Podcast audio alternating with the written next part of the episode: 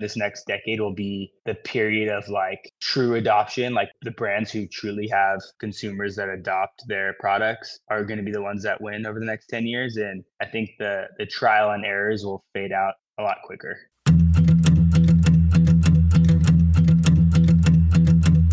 I'm your host, Dave Knox, and this is Predicting the Turn, a show that helps business leaders meet their industry's inevitable disruption head on.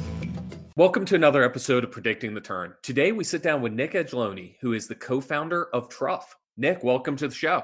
How are we doing? Thanks for having us on. Excited for the conversation. So I want to start with the story of the business. How did you create Truff, and what inspired you to use truffles as the core ingredient? Yeah, so it's probably not the story you're expecting, but it didn't start with a hot sauce at all. I met my co-founder, who's also named Nick, in college. And we did a lot of kind of fun business projects in college, but right after we graduate, he had gotten the Instagram name Sauce, just like the word sauce, as a handle. And we started building up this very cool kind of account for like pop culture foodies, I guess you would say. And it included a ton of different types of content, but mainly food stuff, things that we thought were saucy, things that we thought were like relevant to culture. And we kind of amassed this like food following over the course of 5 or 6 months. And along the way, we kind of came up with this idea that we should make a sauce that was kind of tailored towards this account, towards this following. And so we looked at the different sauces that were out there in all categories, not just hot sauce. And we saw what can we do differently here? How can we kind of approach a sauce and as the new wave, I guess you would say. And so we landed on looking at the hot sauce market specifically, just because for us, it was like relevant to culture and relevant to pop culture. It was kind of having its moment, going from just like something that cult foodies use to like more mainstream. And so we wanted to play in that space. There was a lot of things we saw in hot sauce and a few things we didn't. I guess all the things we didn't see are what is now Truff, and one of those being upscale hot sauce, something on the higher end. Something that was packaged in a way that was kind of unique and forward thinking, obviously using the internet, using our digitally native roots to tell the story, and coming up with a formula that was top shelf and could speak to kind of a higher price point in the category. So we landed on truffle as a hero ingredient to kind of elevate the product, and we created an amazing hot sauce around truffle and the use of truffle. So related to that, truffles have really become this pretty amazing ingredient in terms of the growth that's been happening of going from something that was a really high-end kind of limited use case to something's proliferating a lot of different places. Why do you think this mainstream luxury is kind of emerging around this hero ingredient? Yeah, I think it's hard to exactly pinpoint, but I think there's a few kind of patterns at play. I think one of them undoubtedly is the internet and Instagram and kind of that desire for things that are cool and luxe and upscale. One of the reasons we wanted to use truffle was because the appeal of the visual of shaving truffles on things. Truffles, I think, were more of a if you know type thing where, a lot of people didn't know what they were. A lot of people thought they were chocolate related or they hadn't heard of truffle. But the foodies that did and the people that did were like, oh my God, I love truffle, this, and that. And so it's one of those things that are somewhat hard to attain, but, over the years, they've become a little bit more and more mainstream because I think awareness is going up. And I think, brands like us are bringing to light the value and specialness, if that's a word, of truffle and, presenting them to the consumer in more attainable ways versus just like having to go to like a fine dining restaurant and paying the add-on, And so I think the flywheel started on the internet, and truffles have since become a lot more mainstream, and they continue to kind of be a part of the food scene. Yeah, as you mentioned, kind of the hot sauce was one of your, was your hero kind of product as you launched. You guys took a really different approach because most hot sauces, the category was about the hotter the sauce, the better, and that was the buzz. You guys have changed buzz to be something different, talking about Truff and everything overall. What do you think has been so useful in how you changed that conversation and created the buzz about the hot sauce initially? Yeah, it's a good question. So there's a couple layers there, I would say. One is Truff in general. We're a flavor focused hot sauce. were no doubt a hot sauce or spicy, and we used chili peppers and whatnot. But the goal was never to like burn someone's tongue off or overpower the meal. The goal was to kind of like elevate the dining experience at home. And one of the other layers though is that if you look at truffle in general, it's delicate and it's not something you'd really kill with the concept of heat. Like culinarily speaking, it's not doesn't make sense. You know, why would you take something so delicate, so expensive, and burn it? And so I think we found an amazing balance between using truffle to, you know, when you taste truff, I don't know if you ever have it, but to, you know, undoubtedly it's a flavor that's like, wow, what is this? This is amazing. I've never had anything like this. And so that unique element, but not to a point where it's overpowering, to a point where a lot of people say, you know, they open truffle products and it's just like, whoa, that's a lot of aroma or a lot of this. And the goal was to incorporate truffle and do it in a way that was not following the trend in the category of just like, how hot can we go? How hot can we go? Now, along the way, we had the hot sauce connoisseurs who were like, I love it, but make it hotter. And we introduced our hotter sauce. But for us, the goal is flavor focused. And one of the kind of data points that we found interesting over the years is that a huge portion of our consumers are actually first-time hot sauce users. And so they weren't heat seekers before, but now they'll try it because of the other things Truff has to offer. One of the things that from a go-to-market that you've really embraced is partnerships, influencer moments, et cetera. Do you have a checklist as you think about who you engage with and who makes right to be associated with the Truff brand? We kind of have a checklist, but it's more of like an intuitive checklist. It's not like something on paper. I think above all is authenticity. So we never want to force something or slap our name on a bunch of things for like some random goal.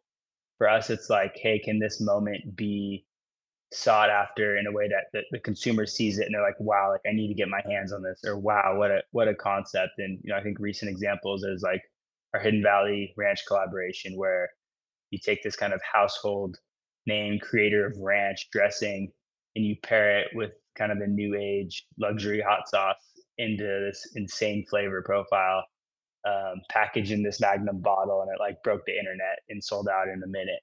And for us, like the potency of that moment is, I think, what we're after versus just like collaborating with anyone and everyone just for the sake of doing it. I think another cool recent partnership in Taco Bell was the nostalgia of our consumer, right? Like we all grew up going to Taco Bell, middle school, high school, you know, we still occasionally stop in, and, you know, pairing that childhood nostalgia and beyond with, you know, a product you're probably eating more often now in Truff, I think it just struck a chord and it resonates in a way that, you know, those are the moments we're after. And so for us, we'd rather do one thing every year or one thing every 2 years versus like 10 a year just to do them. And so we're definitely after like the authenticity. So when you go after that authenticity, is it a pull or is it a push? Are you reaching out to those brands that you think are a great fit, or are they coming inbound to you?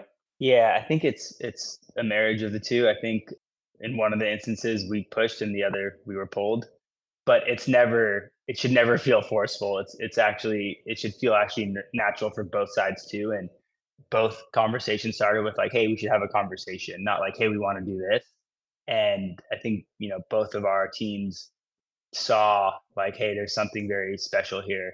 If we can execute it properly, you know, it'll strike the chord. And so it's definitely, I mean, someone's got to make the move. And so, you know, with Taco Bell, we reached out. The head of PR there actually was a school colleague of mine who I hadn't met in school, but Michelle, our director of marketing, told me after like, hey, you guys both went to the same school, you should ping her. And then I think in the case of Hidden Valley, they reached out to one of our team members to connect. And when you look at those partnerships, does it all have to revolve around a collaborative product that both brands kind of fit into? Or how are you looking at that from a marketing versus product standpoint? Yeah, I think, you know, on paper, like it makes the most sense just to like, what are we partnering about if it's not about our product? You know, in other industries like merch drops, you'll have like collabs or, you know, music collabs. But in our case, I think we're looking to align with usually food products. I don't know if you're familiar with Warren Lotas, the fashion brand. We did a very cool white hotter sauce version with Warren and his team and he's kind of known for his iconic skull image. And so we did a cap that was a skull, and, you know, obviously you can't wear it. It's still a food product, but we incorporated both elements, and that was more of a streetwear appeal. And we can send a photo over just for you to check it out. But I think the goal is to tell the story of both brands into one product, whatever that product is. Talent is a big part of predicting the turn. And as we talk about talent, I wanted to mention one of our sponsors, Hunt Club. Imagine the power of the best marketers in the world helping you to find your next marketing leader. That's the power of Hunt Club. Hunt Club is a new category of talent company that powers the network of experts, connectors, and business leaders to help you find the best talent. Let's face it, recruiting hasn't changed with the times. Hunt Club is changing the recruiting game by leveraging technology and crowdsource referrals to find you the best people possible for your company. Stop paying job boards that don't work or recruiting firms that recycle the same active candidates. Partner with Hunt Club. So when you look at, you know, on one hand, you just talked about this amazing kind of streetwear brand that you partnered with. And then on the other hand, you had more traditional household names of Taco Bell, Hidden Valley. What is that common thread that makes it be authentic when you look at the wide variety of brands that go into it? Yeah, that's actually an incredible question. I think my version of the answer would be our roots have always been in pop culture. Our foodie account, our @sauce account before it was our Truff account was, you know, heavily culture focused. I think that was one of the holes we saw in the market was, you know, no hot sauce was really lifestyle. They didn't really resonate with like a way of living. And so in the case of the fashion collab, you know, Warren Lotas is as hot as any streetwear brand. You know, they're defining, you can see LeBron wearing them courtside, like it's as cool as it gets. In addition, I think Warren and Stowe, you know, our friends at the brand, they love our product and we love theirs. And so in that way, it was just authentic. I think Hidden Valley made sense because we're both condiments and there are so many customers online literally showing us we're mixing Hidden Valley and Truff, like Truff should make a ranch, or, you know, Hidden Valley should be spicy. And it was literally something that consumers were already doing. So again, back to that authenticity word, I know they like food and fashion might not necessarily seem like parallel categories, but the way our brand is positioned, we're able to play within both and do it in a way that feels like true to Truff. Related to that, you know, because of the success in large part that you guys have had recently, truffle's becoming more mainstream. And we're seeing a lot of other brands start launching truffle type experiences. How do you maintain your leadership in the category of being a flavor brand as others are using the ingredient as the message? I think we've always been focused on, we use the phrase like building the tallest building. And, you know, we don't want to rip everyone else's building down. We just want to make sure work for ours to be the tallest. There's been a lot of entrants in truffle since we came out in all facets, you know, not just sauce. There's been a lot of Me Too's. There's been a lot of, you know, different food products. You know, there's been retailers that have launched their own version of our products. I'm a believer that, you know, rising tides raise all boats, if that's the saying. So by all means, we want both the hot sauce and the truffle category to grow. But I do think consumers can feel pretty clearly when something is not as authentic as another. I think with Truff, like, we've never tried to be anyone else. We've never, you know, looked at another brand to imitate. And we've always kind of led the way and did that with our own intuition. And so I think over time, that's what building a brand is. It's, you know, we could have many products, but it doesn't mean we'll have a good brand. And so we've always led with brand first. And in doing so, I think what we're doing kind of speaks for itself. On that note of speaking for itself, you guys have had tremendous growth over the last few years in terms of the retail distribution. You're now in some of the largest retailers out there, whether it's Walmart or Target or Costco or Kroger's. You know, as a result, you're within 10 miles of pretty much any American out there. What's driven that strategy to really go deep into those traditional retailers with your brand? Right. Yeah. So we launched the business totally online with select retailers, you know, places that 5 years ago we thought would be able to take this kind of new product and put it on the shelf and sell it at the price that we needed to sell it at, which was, you know, roughly $18.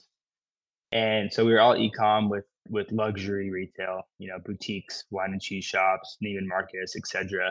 And then I think everything from there has been brick by brick. And so our e-com grew, finally made our way to Amazon with the Oprah list. We were on the list and we've been on it 4 times, but that first year they were kind of partnering with Amazon. So we finally said, okay, we'll be on Amazon. You know, then we launched Whole Foods in a small region, then Whole Foods nationwide, Wegmans alongside that. And so we kind of had this data set of kind of premium retailers, and we were able to see the velocity, see the price, and then, you know, just get slowly wider. I think the landscape has changed over the years. And so e-com is still an incredible channel for us, but it's not where we're building the brand anymore. I think earlier on, you could tell the story, build the brand, and acquire customers and kind of gain momentum from a revenue basis all at the same time. Whereas now I think we're out there enough to where our awareness kind of reached a point where we can be in a lot more doors. And also our supply chain has grown tremendously. And so where we used to sell at $18, now we're $14.99, which opens the door to a wide range of retailers. And so, you know, if you look at our offering today, we're in roughly 20,000 doors. Like you said, 10 miles of pretty much every American. And for us, it's amazing because we can do these awesome digital campaigns and boom, someone can go grab Truff pretty close by. Related to that, you know, we're coming off of probably a decade that's been the most creation of new brands, new innovation that really we've ever seen. And it's largely been by new entrants, taking categories, changing them, revolutionizing them. How do you think we look at the next 10 years in terms of brand creation and, you know, big companies catching up? Or is it these little, you know, the smaller companies, more nimble, turning into that next generation of brands that lead the categories continuously? Yeah, I think it's a double-edged sword. So that is what we saw in the last decade. I think we were in an economic boom. And so there was a lot of capital available for brands to raise money to try these new things, coupled with a time where you could look a lot bigger than you might be on social media. And so I don't know if this is the exact answer you're looking for, but if you really take a step back, I think what we've seen in the 2010s was a lot of ambition, a lot of trial of brands trying to do something that no one's ever done before, a lot of trends that were able to spread quickly. You know, any food trend you could think of, plant-based, vegan, paleo, carnivore, the list goes on. And products around these keto, you know, products around these trends. And then I'd say trends, brands riding trends, and then trends kind of maybe not living up to what they were going to be. And so as we enter the 2020s of obviously this new economic climate, I think capital is less readily available. And I think brands are forced to be profitable. And I actually think things are going the other way. I still think there will be a wide variety of innovative products that consumers adopt at like a high scale.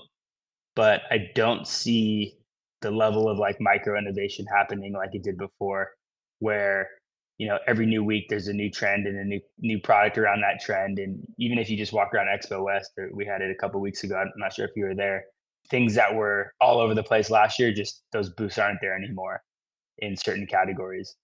And so I think, you know, long term, this next decade will be the period of like true adoption, like the brands who truly have consumers that adopt their products are going to be the ones that win over the next 10 years. And I think the trial and errors will fade out a lot quicker.